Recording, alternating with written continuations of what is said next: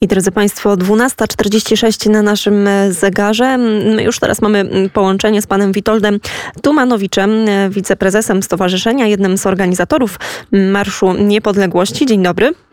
Dzień dobry. No i poprosimy o komentarz. E, wiemy, że Sąd Okręgowy w Warszawie uchylił decyzję wojewody mazowieckiego, która dotyczyła rejestracji Marszu Niepodległości jako zgromadzenia cyklicznego.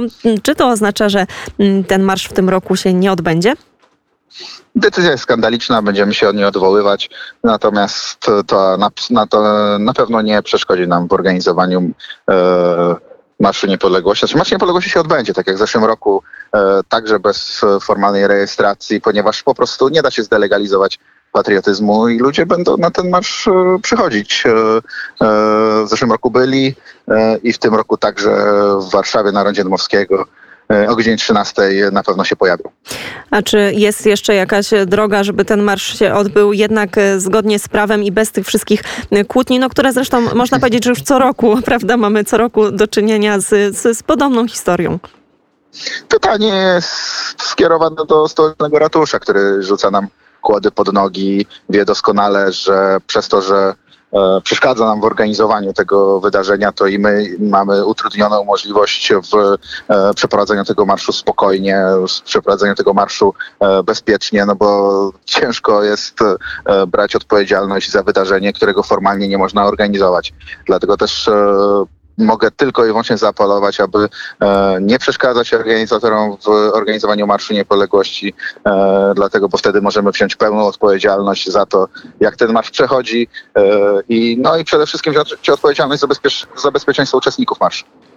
Ostatnimi czasy głośno w mediach było na temat wystąpienia części, między innymi tak naprawdę pani Wandy Traczyk-Stawskiej, która wypowiadała się w imieniu, w imieniu powstańców i mówiła o tym, że chciałaby zdelegalizowania takiego marszu, że ona się nie godzi, aby tego typu imprezy były organizowane.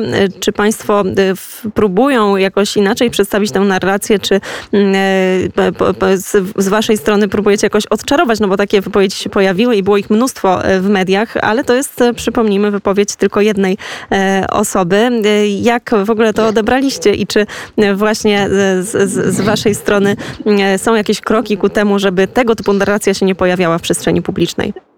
Czy narracja może się pojawić różna, natomiast my na Marszu Niepodległości gościliśmy wielu kombatantów i to oni sami odczarowują tą narrację i e, na tym Marszu Niepodległości, ten Marsz Niepodległości popierali od samego początku e, związki, związki kombatantów, e, między innymi Związek Narodowych Sił Zbrojnych, więc wydaje się, że akurat tutaj nie ma po prostu kombatanci nie mówią sami za siebie, natomiast trzeba niestety smutną, smutny fakt tutaj przedstawić, no, że od początku organizowania Marszu Niepodległości pierwszy raz 11 lat temu, e, no jednak wielu tych kombatantów odeszło na wieczną wartę, więc e, też już nie są w stanie pouczyć swojej mocnej Marsz Niepodległości to jest właśnie ten, który idzie w obronie niepodległości, w obronie e, suwerennego państwa polskiego. Bardzo serdecznie dziękujemy za ten komentarz.